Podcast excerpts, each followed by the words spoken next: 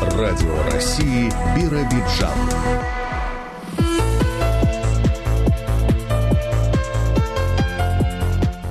Доброе утро. У микрофона Алексей Минаев, звукорежиссер Галина Акимова. Сегодня 29 марта, вторник, 8.10 в Биробиджане.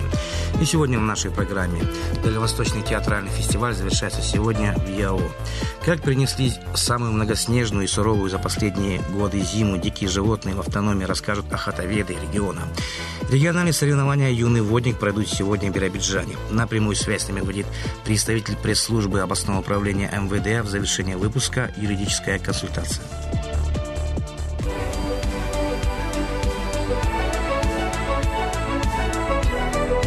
Вести Биробиджан. Дальневосточные инвесторы готовятся к посевной кампании. В макрорегионе стартует очередной аграрный сезон. Резиденты территории опережающего развития планируют наращивать производство. Сегодня они реализуют около 100 проектов в этой сфере. На новых предприятиях выращивают тепличные овощи и зелень, производят молочную и мясную продукцию, занимаются растениеводством. Общий инвестпортфель превышает 138 миллиардов рублей. После полного запуска всех предприятий в эксплуатацию будет создано 11 тысяч новых рабочих мест. В экономику региона Дальнего Востока резиденты ТОР уже вложили почти 57 миллиардов. Вскоре к весенне-полевым работам приступят сельскохозяйственные комплексы, занимающиеся выращиванием зерна и сои на территориях Приморья, Хабаровского края и Еврейской автономной области Сахалина. Аграрные компании завершают ремонт оборудования, инвентаря и техники для обработки земли, приобретают горюче-смазочные и семенные материалы, минеральные удобрения. Многие будут использовать новые технологии, которые позволяют существенно сократить период посева и уборки сельхозкультур, снизить природные риски и повысить урожайность. Около 100 тысяч человек уже стали участниками государственной программы «Дальневосточный гектар». Напомним, федеральный проект был запущен в 2016 году. Земля на Дальнем Востоке и в Арктике предоставляется бесплатно, а заявление можно подать через интернет на сайте на дальневосток.рф. Закон предполагает свободу выбора земельных участков и видов их использования. К примеру, можно оформить долгосрочную аренду 10 соток для обустройства личного подсобного хозяйства или строительства индивидуального жилого дома а можно и 10 гектаров, подав коллективное заявление для фермерского или рекреационного проекта. Профилактические мероприятия в целях предупреждения случаев возникновения пожаров и гибели людей проводят в частном секторе города Облучья спасатели автономии. Инспекторы отделения надзорной деятельности проводят встречи с населением. Огнеборцы рассказывают гражданам о требованиях пожарной безопасности в быту и порядке действий в случае возникновения огня. Напоминают номера телефонов экстренных служб, раздают специальные памятки. С начала нынешнего года в области зарегистрировано 105 техногенных пожаров. Почти 30% возгорания возгорание в жилом секторе произошло по причине эксплуатации неисправного печного оборудования, либо недосмотра и перекаливания печей. В ходе рейдов владельцам частных домовладений объясняют, что сушить дрова и вещи непосредственной близости с горячей трубой категорически запрещено. Напоминает и о безопасности при использовании электрооборудования. Правительство России постарается сохранить стоимость субсидируемых перелетов для дальневосточников. Об этом в интервью к телеканалу «Восток-24» рассказал вице-премьер президента в Дальневосточном федеральном округе Юрий Трутнев. По поручению президента создана единая дальневосточная авиакомпания «Аврора». Мы рассматриваем, как ее субсидировать, чтобы она и пассажиров больше возила и охватывала удаленные территории. Все это обязательно будет делаться, подчеркнул полпред. Компания является крупнейшим авиаперевозчиком на Дальнем Востоке. Парк воздушных судов «Авроры» насчитывает 20 самолетов. Ранее Юрий Трутнев уточнял, что авиапарк компании останется за ней. Требования лизингодателей о возврате воздушных судов он назвал незаконным. Перевыполненный производственный план успешно поработал в прошлом году коллектив Теплоозерского цементного завода. Потребителям было отгружено 158 тысяч тонн цемента, 118 тысяч тонн клинкера и 323 тысячи тонн щебня. Если еще в начале 2021 года перспективы работы предприятия были довольно туманными, то уже к весне, когда активизировались строители Дальнего Востока, пакет заказов существенно пополнился и цементники увеличили выпуск продукции. Рынок сбыта в основном Хабаровский край, Амурской еврейской автономной области. Мощности завода недостаточно для того, чтобы переработать в цемент весь получаемый клинкер. Потому часть сырья отправляет на заводы Сахалина и Приморья. И в нынешнем году, вопреки экономическим санкциям, уже сформирован внушительный пакет заказов. Между тем, часть технологического оборудования на заводе импортного производства. Также здесь используют зарубежные самосвалы и экскаваторы. Их производители полностью заблокировали поставки и запчастей и новой техники. Потому руководство завода прорабатывает возможности импортозамещения. Попытку нарушения государственной границы пресекли сотрудники пограничного управления ФСБ России по Хабаровскому краю и Еврейской автономной области в районе села Ленинское. Пограничным нарядом задержаны двое иностранных граждан, которые намеревались проследовать в Китайскую Народную Республику, минуя пункты пропуска через госграницу Российской Федерации. При задержании иностранцы оказали неповиновение, за что были привлечены к административной ответственности. Судом им назначено наказание в виде административного ареста сроком на 15 15 суток каждому. Еще одна уже коллективная заявка поступила на участие в губернаторском конкурсе грантов для молодых ученых ЯО. Анастасия Брыкова и Дарья Радимцева, научные сотрудники лаборатории экологии, генетики и эволюции Института комплексного анализа региональных проблем Дальневосточного отделения Российской Академии Наук, подготовили проект на тему анализ генетической и возрастной структуры популяции соболя ЯО. Одна из целей молодых ученых – получить характеристику популяционного разнообразия этого млекопитающего в регионе. В середине прошлого века огромное количество соболя в ЯО было истреблено. Затем популяцию начали восстанавливать и привозить соболей на территории автономии заповедников Забайкаля и Иркутской области. Ученые планируют исследовать влияние охоты на численность и миграцию особей именно на основе анализов генов. Материал предоставляют охотники. Кроме генетики изучается и возрастной состав особей. Напомним, губернаторский конкурс грантов для молодых ученых ЯО стартовал в феврале нынешнего года. На материальную поддержку могут претендовать магистранты и аспиранты, а также кандидаты наук в возрасте до 35 лет, доктора наук в возрасте до 40 лет. Проект должен соответствовать приоритетным направлениям научных исследований, способствующих социально-экономическому развитию региона. Победителя первенства города по волейболу среди девушек 2004 года рождения определили в Биробиджане. Соревнования проходили на стадионе «Дружба». В состязаниях участвовало 7 команд лицея номер 23, гимназия номер 1, а также спортсменки 5, 6, 10, 7 и 11 школы областного центра. В итоге лучшими признаны волейболистки первой гимназии. На втором месте команда школы номер 10, бронза у сборной школы номер 5. Радио России Биробиджан. Погода. Рано утром Амурзет, Ленинская, плюс 1, Смедович, Облучье, Биробиджан, минус 3, атмосферное давление 749 миллиметров, ветер восточный 1 метр в секунду. Днем по области плюс 2, возможен снег, атмосферное давление 747 миллиметров, ветер юго-западный 3 метра в секунду, вечером минус 2, атмосферное давление 752 миллиметра, ветер западный 3 метра в секунду.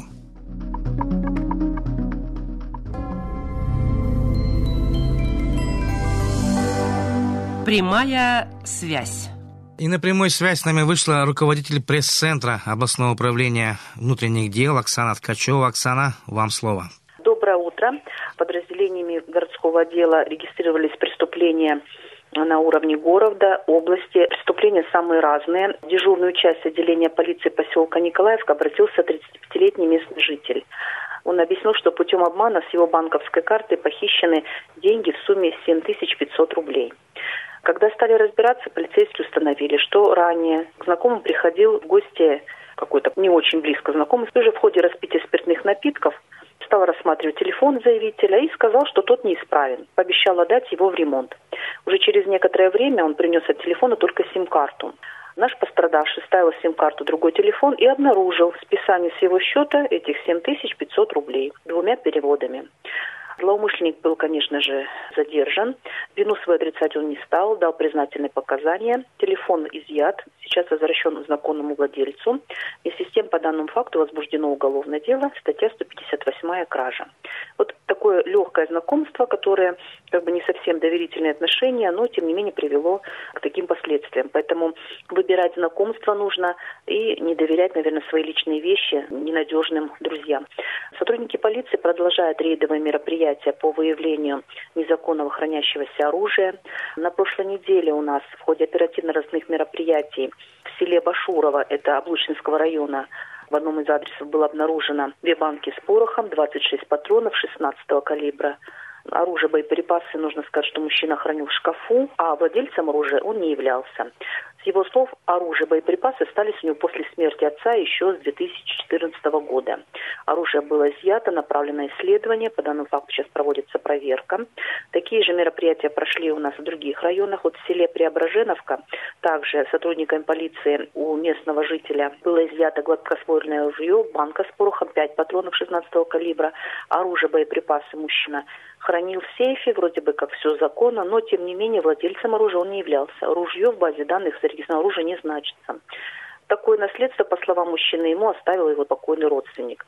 Ну, здесь тоже оружие было изъято. И вот хотим еще раз с этим напомнить, что люди, которые хранят в доме оружие, ответственны за его незаконное хранение боеприпасов. Вот в случае выявления правоохранительным органам факта хранения граждан незарегистрированного оружия, боеприпасов, взрывчатых веществ, когда в случае там порох, патроны, предусматривается как административная, так и уголовная ответственность.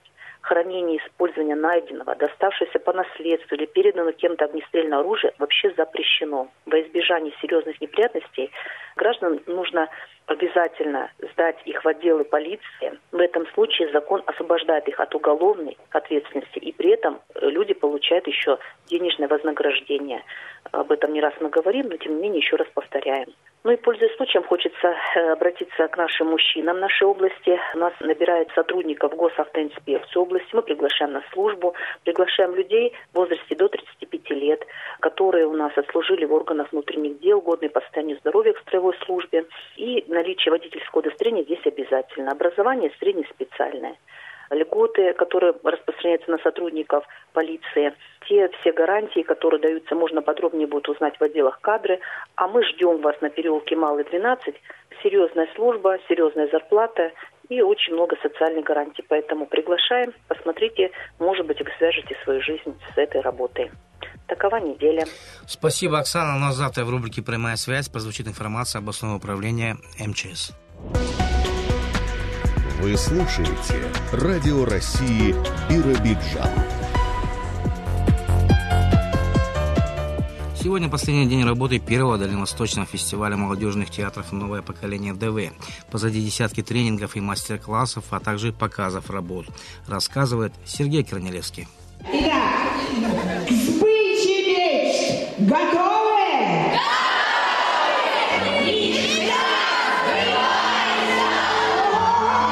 Почти семь сотен зрителей церемонии открытия с подачей директора фестиваля Ирины Шайтановой запускает символические бумажные самолетики в концертном зале областной филармонии. Творческие коллективы Камчатского, Хабаровского, Приморского и Забайкальского краев, Магаданской и Сахалинской областей и, конечно, еврейской автономии впервые собрались в Биробиджане, чтобы подтвердить тот факт, что самодеятельное театральное искусство есть. Оно развивается и нуждается в поддержке. А таковую на этом фестивале оно получает. Отмечает московский гость, российский актер театра и кино, режиссер, сценарист, музыкант, педагог Александр Дзюба. Это авторские тренинги. И провожу не только я, но еще и мои коллеги. Это тренинги по сценической речи, по сценпластике. Это лекции и мастер-классы по драматургии. Это и лектории, и практику. Движенческие дисциплины, когда вот здесь, в основном на этой сцене и в других репзалах мы собираемся с участниками и работаем в течение двух-трех часов в день. Подобного фестиваля на Дальнем Востоке не было, и вообще идея фестивалей практикумов когда еще помимо, так сказать, показов есть определенная образовательная программа и тренинги по актерскому мастерству. И это для России не совсем стандартная такая форма. Я не скажу, что мы пионеры, но для Дальнего Востока это, конечно, открытие. Именно таким событием, открытием стал фестиваль для многочисленных участников. Один из них 17-летний десятиклассник из Хабаровска Иван Цвигун. Он занимается в Народном молодежном театре «Начало» и, кстати, несмотря на юный возраст, буквально 10 дней назад сыграл на домашней сцене за главную роль в спектакле «История любовная» по роману Ивана Шмелева. Эту постановку коллектив и представил на суд фестивального жюри. Я очень рад, что нахожусь здесь, нахожусь со своим любимым театром, и что у нас есть возможность в первую очередь посмотреть на других, ну и показать себя. В нашем молодежном театре собрались, можно сказать, все, все вместе. И взрослые люди, и студенты, и школьники. Один большой молодежный театр. Сознательную жизнь с малого возраста занимаюсь театром. Я это дело очень люблю, и все-таки надеюсь, что свяжу с этим свою жизнь. Скажите честно, кто чаще читает тексты, поднимите руку. Пьесу имеете Ну да, да. А кто писать хочет в большей степени? Первый день фестиваля и первые занятия. Разговор с театральной молодежью начала драматург и сценарист из Петербурга Марта Райцес. Сегодня мы будем говорить о том, как читать и зачем писать пьесы. Верю, что мы сможем находиться в таком равноценном обмене друг с другом. Ключевая мысль, что читать, писать и любить самый лучший план на ближайшее время. А тем временем на главной площадке фестиваля начинается показ пьесы Анны Витковской «Бедолаги», которую привезли актеры Народной театральной студии «Алиса» из города Вилючинска Камчатского края. Правда, название изменено «День образования». По сюжету школьники будущего вступают во взрослую жизнь, не задумываясь о выборе профессии. Это делают за молодых людей роботы. А вот правильно ли это, когда тебя лишают права выбора? Собственно, этот вопрос и ставится перед зрителем. Послезавтра день образования. Жизнь, можно сказать, решается не нами же решается. Мы это ничего сделать не можем. Как главный компьютер решит, так и будет. Чего зря переживать? Страшно. А по-моему, здорово. Да, нам было сложно, потому что в нашем репертуаре постоянно идут какие-то сказки. Рассказывает режиссер театра Ирина Евсеева. А тут мы немножечко на философскую тему потянула. Но ребята были очень рады этому спектаклю и заинтригованы в какой-то момент. Мне кажется, им было очень интересно его работать. Ну, не скажу, что прям очень сложно, но иногда бывает трудно да, победить свою скованность. Участница коллектива Настя Блинникова. Она, как и все актеры в спектакле, играла саму себя. Я настраиваю, что все будет хорошо, все будет замечательно, все сложится. Мой герой – это, как я представляю, а, главный в отряде, если так можно сказать. Рассказывает Владимир Голиков. Он лидер, он за собой ведет и тоже ну, немножко трусливый. Хожу я сюда примерно два года хожу. И вот сейчас это уже мое третье выступление в спектакле. Выступлений у ребят хватает, но таких дальних гастролей не было давно, завершает рассказ режиссер Ирина Евсеева. К сожалению, мы не можем выезжать. Конечно, хочется, но денежный момент, он такой Камчатка, ну, это остров, можно сказать. И вылететь довольно дорого. И мы, конечно, бесконечно счастливы, что мы сюда попали, вот на этот вот фестиваль практикум. Это и есть главная цель фестиваля – формировать театральное будущее Дальнего Востока, подчеркивает директор фестиваля, режиссер Биробиджанского молодежного театра студии добрые люди Ирина Шайтанова, проводя параллели с федеральной программой «Большие гастроли». Одно дело привести московские театры на Дальний Восток, чтобы смотрели эти спектакли, а другое дело сделать все возможное и невозможное для того, чтобы наши театры поднимались по своему уровню, чтобы их больше стало. И вот мы решили, что любительские театры – это та база, та основа, которая, собственно говоря, поможет развитию театрального искусства. Это будущие студенты театральных, может быть, вузов. Это неплохие такие э, любительские театры, которые дадут очень хороший профессиональный уровень на сцене. Просто этим театрам надо помочь. Может быть, мы не будем собирать тысячу театров на фестивале, но если на наших фестивалях будет собираться все больше и больше театров, которые будут вариться, смотреть друг на друга, постигать основы профессионального актерского мастерства, то таким образом мы и начнем поднимать театральное искусство здесь. Мысль продолжает Александр Дзюба. У меня серьезный стаж уже 25 с лишним да, четверть века. Я знаю, что это зерна, которые можно посеять в новое поколение, и глядишь, к следующему году, а потом, может быть, и через 10 лет появится новое поколение ДВ. А новое поколение ДВ – это сегодняшние зрители, которые сделали свои выводы после просмотра спектакля Вилючинской театральной студии. Я поняла, что человек должен сам выбирать свой жизненный путь, что никто ему не является преградой, у него только в голове эти стены, но он должен их все равно разрушить и понять, что он вообще хочет от жизни и идти дальше. Каждый из участников фестиваля, как мне кажется, свой выбор сделал тоже интуитивно, поняв то, о чем героиня пьесы Сомерсета Моэма театр Джулия Ламберт в исполнении блистательной Ви Артманы в фильме Яниса Стрейча говорит в финале. Mm-hmm. Роджер говорит, что мы, артисты, притворяемся, что живем. Нет, мой мальчик. Быть может, только мы и существуем. Люди – это наше сырье, они, они инструмент, на котором мы играем. Мы – это смысл их жизни. Присмотритесь внимательно к этим людям. Вот настоящий театр. Театр. Там. А настоящая жизнь здесь. И вдвойне приятно, что этот небольшой пятидневный фрагмент этой настоящей жизни прошел в рамках первого дальневосточного фестиваля практикума молодежных любительских театров «Новое поколение ДВ» здесь, в Биробиджане, на берегах Биры. Надеемся, традиция будет продолжена.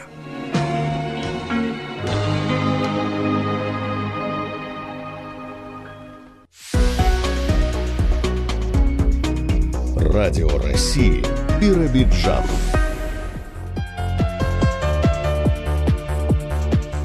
Заметно активизировалась культурная жизнь в поселке Биракан, одном из крупнейших населенных пунктов Обучинского района после отмены ряда ограничений по COVID-19. Сотрудники местного ВДК проводят творческие мероприятия при почти полной заполняемости зала. И впервые за два последних года бираканские самодеятельные коллективы готовятся отправиться на гастроли в другие муниципальные образования области. Вот что рассказала нам директор местного дома культуры Галина Зигура. Мы работаем, проводим мероприятия. Вот в данный момент сейчас весенние каникулы у детей. Дети ходят к нам на мероприятия очень охотно, весело проходят мероприятия.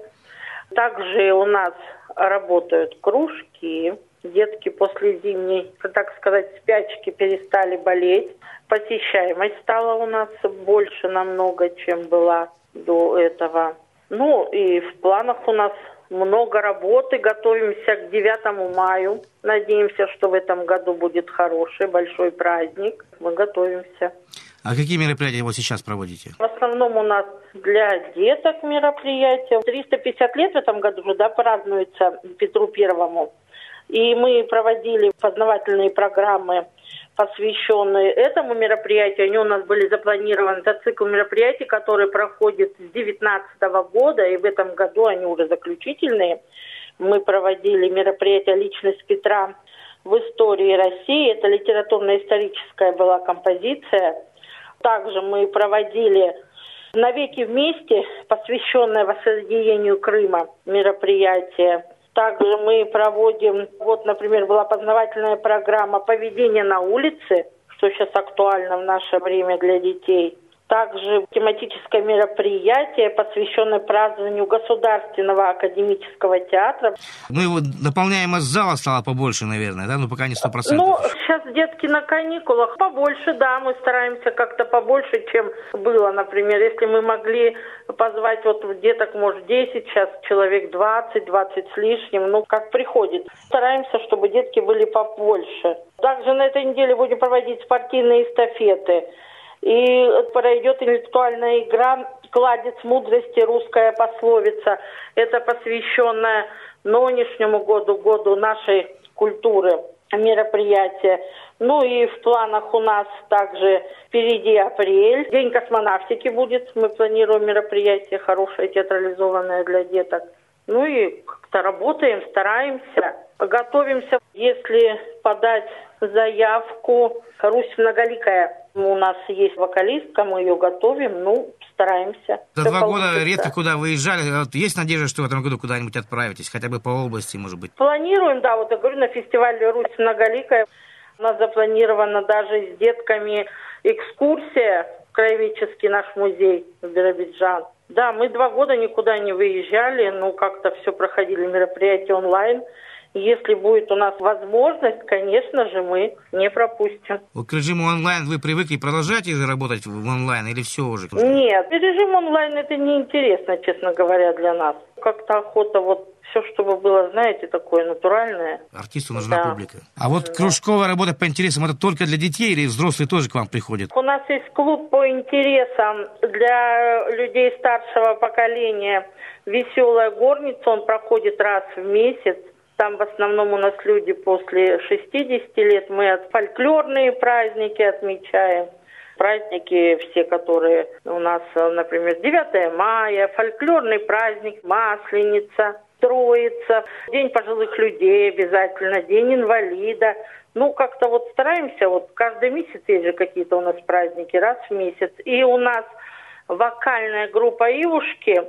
Там тоже люди пожилого возраста в этой группе. Ну, в общем, весна и лето будет более оживленными, да, чем это было год. Ну, да, конечно.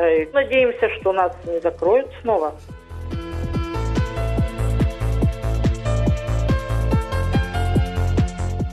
Студийцы областного детско-юношеского центра на весенних каникулах побывали в интересном походе. Об особенностях организации этого мероприятия, маршруте и путешествии Жанне Панова рассказала педагог дополнительного образования Светлана Воронова.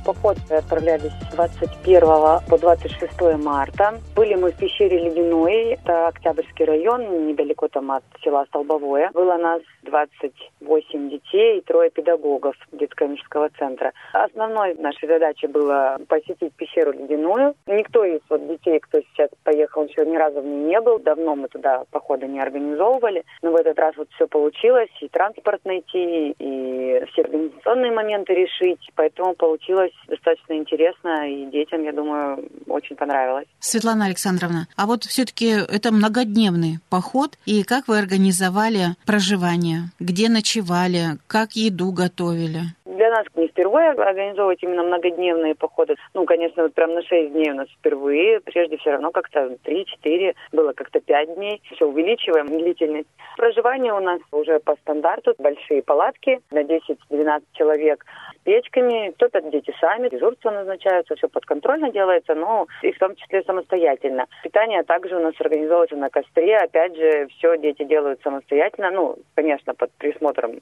руководителей, но и готовят сами, и костры разводят. То есть все моменты такие бытовые, они делают сами. Дрова рубят и дрова носят. Каждый день это новые какие-то задачи. Таким образом, помимо посещения интересного природного объекта, еще и вот возможность попробовать устроиться жить в достаточно серьезных условиях. Сейчас пока еще холодно на улице. И вот так ночевать в палатках, готовить на костре. Это, в общем-то, школа выживания. Именно так. На самом деле и сама цель похода. Стараемся для посещения выбрать что-то интересное, но это не сама цель посетить саму пещеру, но и сама походная жизнь детям это немножко такой выход из зоны комфорта домашнего и попадание в практически экстремальные условия. Например, в предпоследний день у нас выпал огромный снег. Если первые дни мы там были в хорошей погоде, у нас дрова были заготовлены, все как положено, то когда выпал снег, это все, естественно, намокло, это отсырели дрова, это уже совершенно другие условия для готовки, потому что снег падал и сразу еще и таял, то есть это все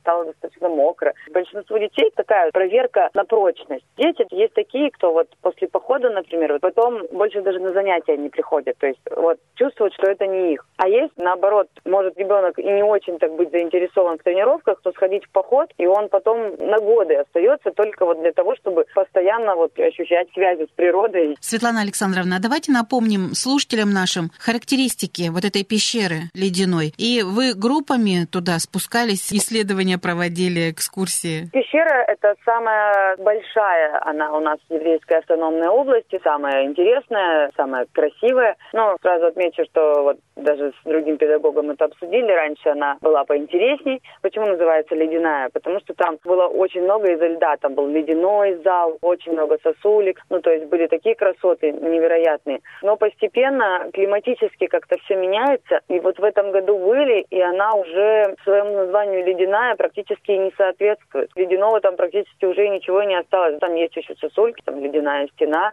но в том количестве, как это было раньше, уже нет. Но она остается достаточно сложной. Там первая часть пещеры проходится без специального снаряжения, а потом без него там дальше не пробраться, потому что первый зал мы прошли и упирается все в стену. Стена метров, наверное, 20 высотой, и там только поднявшись, можно продолжить дальше осматривать пещеру. Соответственно, те, кто не готов подниматься, они, может быть, и не посмотрят. Но отмечу, если прошлые годы младшие дети доходили максимально до стены, то в этот раз мы смогли поднять всех детей на стену, потому что был организован правильный переход. И благодаря педагогам, старшим детям, и младшие дети смогли попасть на стену. Там определенное такое устройство, траверс, навешивается на стене. Даже четырехлетний сын мой побывал на той части пещеры. Дальше вот протяженность такая достаточно длительная, метров 50 пещера, и заканчивается она озером. Озеро очень красивое, чистейшее, то есть настолько прозрачное, что вот когда подходишь, можно в него даже наступить, только тогда понять, что это вода. Я вот там была уже третий раз, и я поняла только, что начинается вода, когда мне уже, те, кто спустились раньше, сказали уже осторожнее, там вода. Настолько вот все прозрачно, кажется, что там дальше просто камни, а сверху воду даже не видно. Вот настолько все чисто и красиво. Всем очень понравилось. В восторге дети. Ну и довольно сложно, конечно, было моментами страшно. Некоторые переживали, волновались, но когда все делается сообща и когда все делается под присмотром, дети старшие стремятся помочь, получается все хорошо. Поэтому проблем никаких ни с посещением пещеры, с дорогой туда, ни с дорогой обратно не возникло. Когда самой нравится и видишь, как детям нравится, понимаешь, что вот не зря это все задумываешь и все это проводишь. Много новичков, и каждый раз переживаешь. Ведешь их туда в лес, а как им будет, а что будет? Ну, даже младшие дети, за которых я больше всего переживала, каково им будет 6 дней, там всем понравилось. Получилось хорошо. Ну что ж, вот так интересно весенние каникулы провели студийцы. Конечно, им будет что вспомнить, о чем рассказать своим родным и друзьям. А вот сейчас завершается время отдыха, и в детско-юношеском центре продолжится занятие для тех, кто занимается в том числе скалолазанием. Конечно, занятия продолжаются. У нас сейчас в планах соревнования вот в Хабаровске. Если даже с ними не получится, то у нас планируются свои соревнования буквально через 2-3 недели. Работа кипит. Мы стараемся никогда не останавливаться, все время детей чем-то заинтересовывать, будь то соревнования, будь то походы, выезды. Когда у них есть какая-то цель, это совершенно по-другому получается.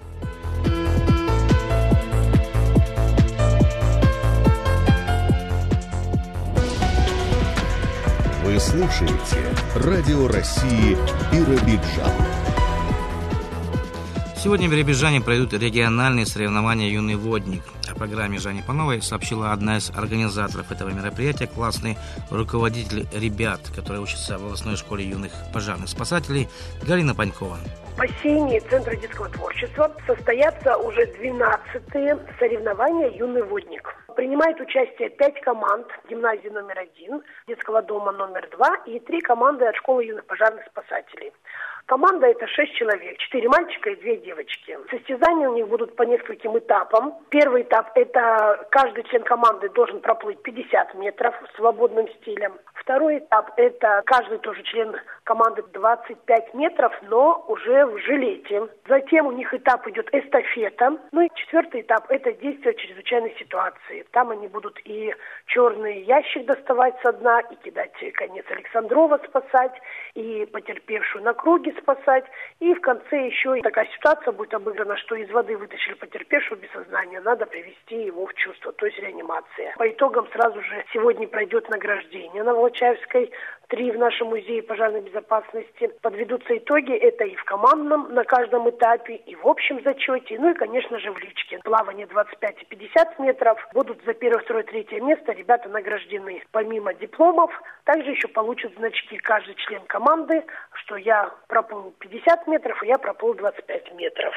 И команда победителей получит, у нас есть такая традиция, переходной кубок. Помимо кубков за первое, второе, третье место свои, которые команды увезут к себе, переходной кубок, он хранится у победителя. И на следующий год приносится на соревнования и ждет уже, кто его на целый год заберет к себе. Галина Владимировна, вот все соревнования, о которых вы сказали сейчас нам, этапы, это практические, а теория будет для ребят? Теория там не для всей команды. Выбираются по жеребьевке три человека, которые проходят тестирование. Там различные тоже вопросы по разным ситуациям, по безопасности. В основном, конечно же, на воде, но и не только. Безопасность в любой чрезвычайной ситуации. 20 вопросов, три человека уходят, отвечают. За это тоже отдельно будут смотреть правильности можно получить баллы все в копилочку команды. Ну что ж, вот так все, что запланировали на весенние каникулы, в общем-то, сбывается. Сегодня юные водники соревнуются, а на прошлой неделе в течение двух дней были состязания для юных пожарных. В юных пожарных участвовало у нас пять команд. Была заявлена шестая, но с Лазарева не смогли приехать. Была и теория, конкурс знатоков, и практика, и пожарная эстафета, и визитки представляли, и газеты рисовали, смотр строя песни. И по итогам детских детский дом у нас вышли на первое место,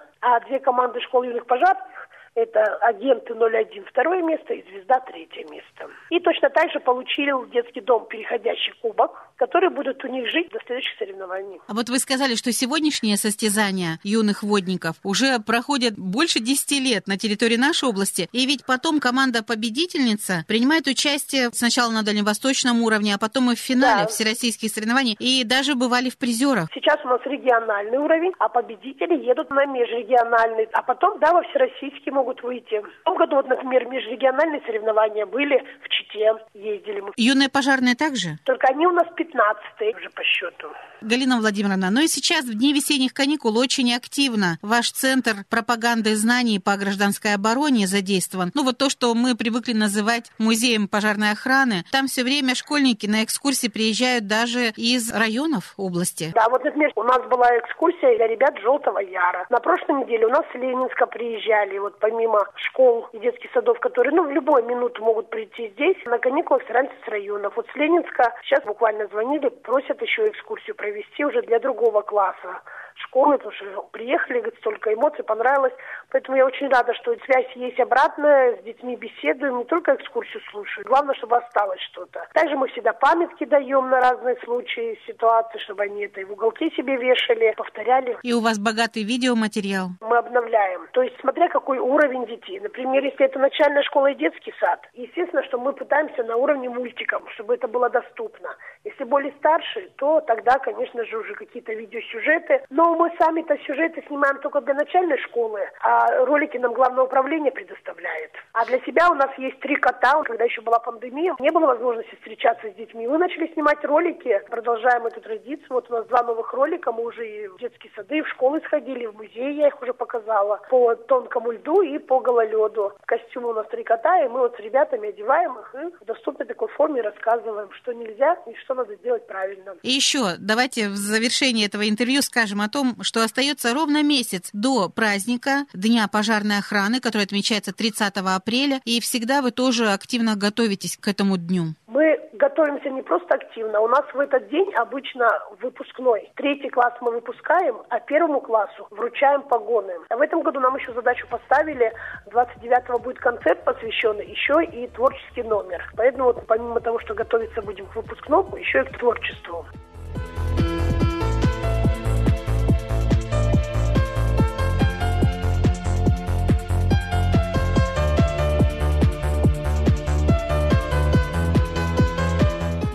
Совершается марта, в лесах Яо еще огромные сугробы. Самая многоснежная и суровая за последние годы зима стала суровым испытанием для многих диких животных, обитающих на территории региона. Как перенесли они в тайге такие погодные условия и как сильно изменилась их численность за несколько холодных месяцев. Вот что рассказал в нашей программе председатель областного общества охотников и рыболовов Виктор Паневин. То есть выпало его большое количество, выпал неравномерно по районам Еврейской области, больше Биробиджанский, Ленинский район, частично Облучинский, меньше Октябрьский район. Чем больше снега, тем он медленнее тает и дольше тает. Прошлом году порядка было 10, 15, 18 сантиметров. После 8-15 марта он уже в южных районах растаял. В этом году он растает где-нибудь 3-5 апреля. Естественно, каждый день сказывается на обитателях дикой природы, потому что добыть корм труднее. Если взять фазан, концентрация его происходит в большей степени на неубранных участках полей, ну и также на убранных, где повыше места, где ветром сдуло побольше снега, то есть доступность корма в этих местах, естественно, собирается фазан. Ну и здесь же собираются хищники. Добыть фазана легче, потому что спрятаться птице некуда, трава легла, убежище находят только в орешниках, либо где большой подрост, дубняк и так далее. Отсюда и большой отход. Хищников довольно-таки много собирается, это и тетеревятник, и конюк, э, здесь же и краснокнижные птицы, тот же беркут, белохвостые, орланы. И на следующий год численность фазана будет меньше, а хищников будет больше. То есть это закономерность. Сначала увеличивается жертва, год-два, затем идут хищники за ними. Взять, если косулю, кабана для этих копытных животных зима тоже неблагоприятная, в том плане, что косуля, ей критический снег, величина где-нибудь 60-65 сантиметров, когда она начинает чиркать брюхом, происходит переохлаждение, ну и, естественно, смертность больше. Ну и также доступность корма ухудшается. У того же кабана, псиголетки, то есть поросята без чушки, они выжить в этом году нереально, вне поля или где-то там подкормочных площадок. Кормить их сейчас тоже смысла в том плане в этом году, где есть тигр, привлекать кормушки, это заведомо обрекать этих копытных на гибель. Взять косулю, у нее кормовое предпочтение – чуть-чуть другое. Она концентрируется на полях. Была ходовая косуля. Она чувствует снег за неделю, за 10 дней. То есть происходит подвижка. Часть идет в Амурскую область, часть идет в Китай, часть передвинулась. Взять вот даже наше хозяйство, Смедовичинский район. Если в том году была плотность там хорошая, то в этом году ее там практически очень-очень мало потому что тут снега больше, полей меньше, и, естественно, она ушла с этих мест. Если взять изюбр, лось, то эти животные высокие, в пределах полутора и более метра. То есть ему такой снег не страшен. Добыть древесно-веточный корм не представляется труда. По крайней мере, эти звери легко перезимовывают при такой высоте снежного покрова.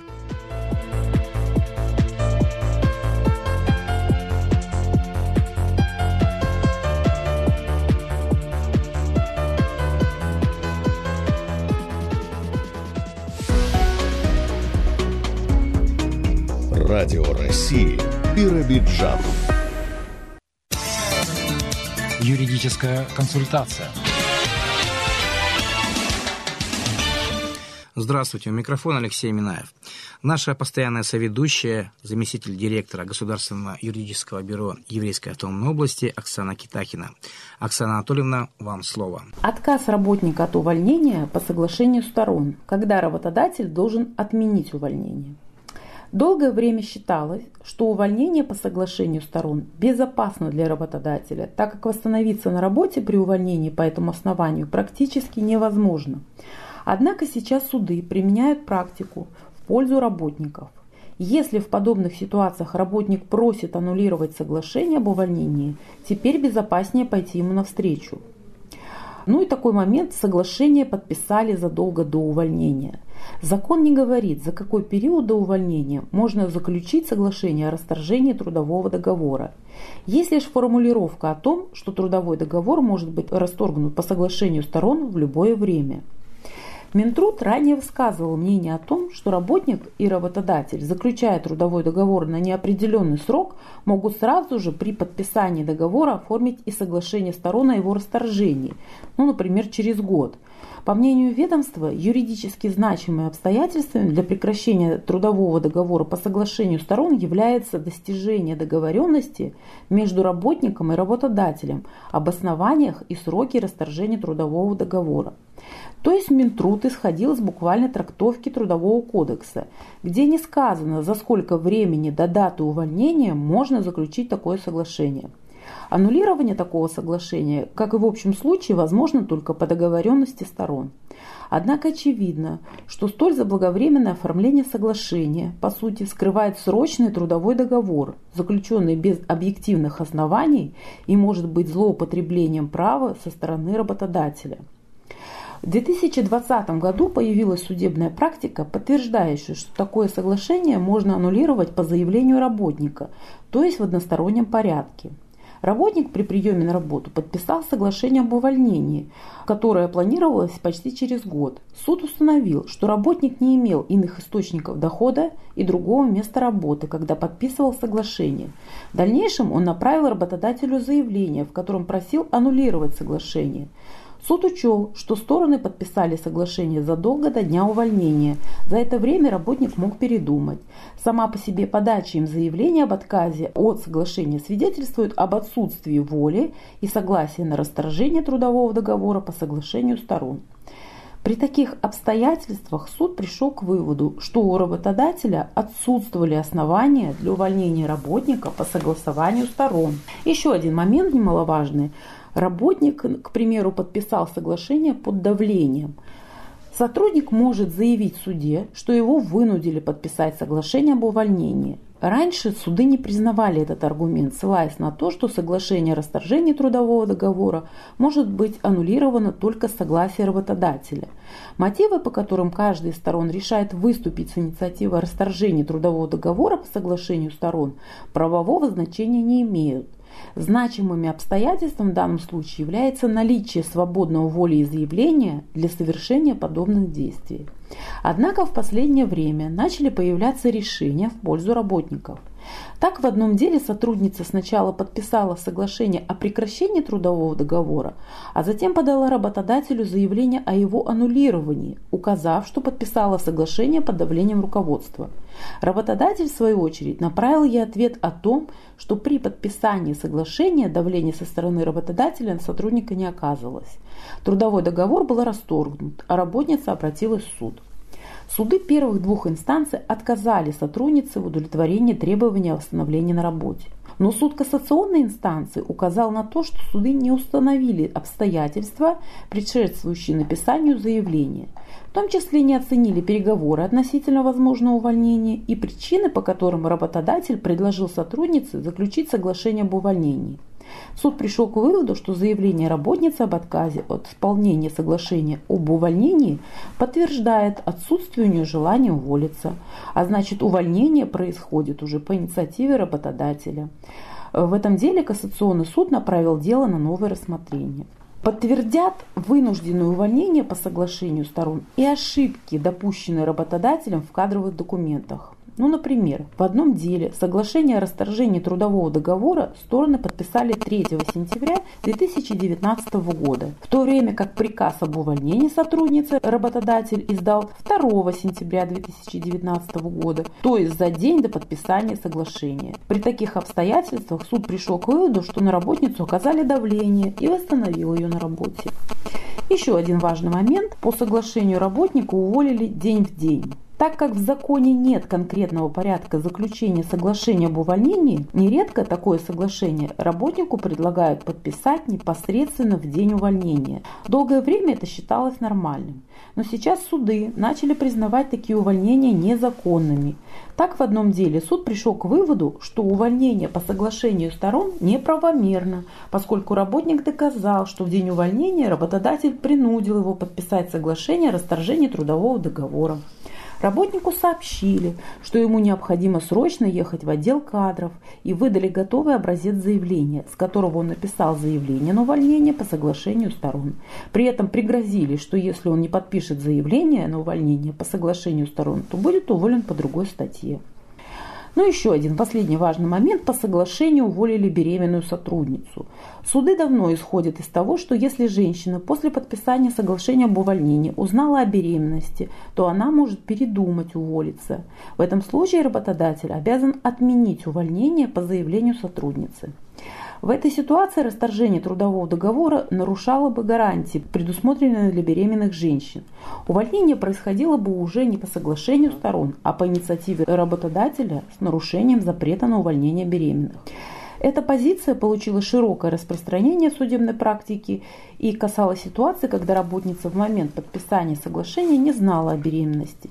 Однако сейчас суды начали восстанавливать на работе и тех сотрудниц, которые уже знали о беременности на момент подписания соглашения о расторжении трудового договора. Так Мосгорсуд счел увольнение сотрудницы в такой ситуации незаконным. То есть суд пришел к выводу, что беременность предоставляет сотруднице право отказаться от соглашения об увольнении, даже если при его подписании она могла оценить последствия своего решения.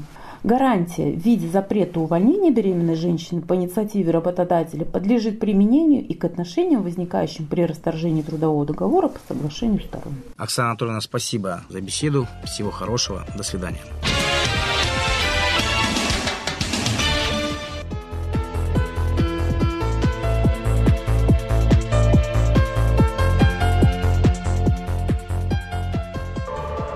Природа нашей области уникальна. Наша задача – сохранить ее для будущих поколений. Основная угроза для природы – лесные пожары. Чтобы уберечь леса, не нужно прикладывать много усилий. Соблюдение правил пожарной безопасности позволит нашим потомкам жить на зеленой планете. Сохраним природу вместе.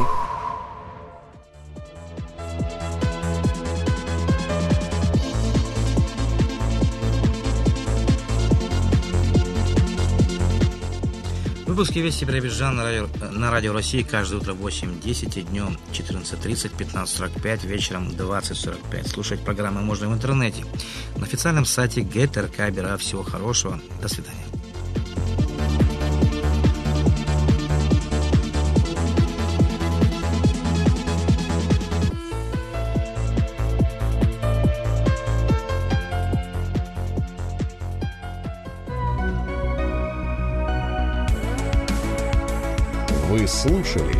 Радио России Биробиджан.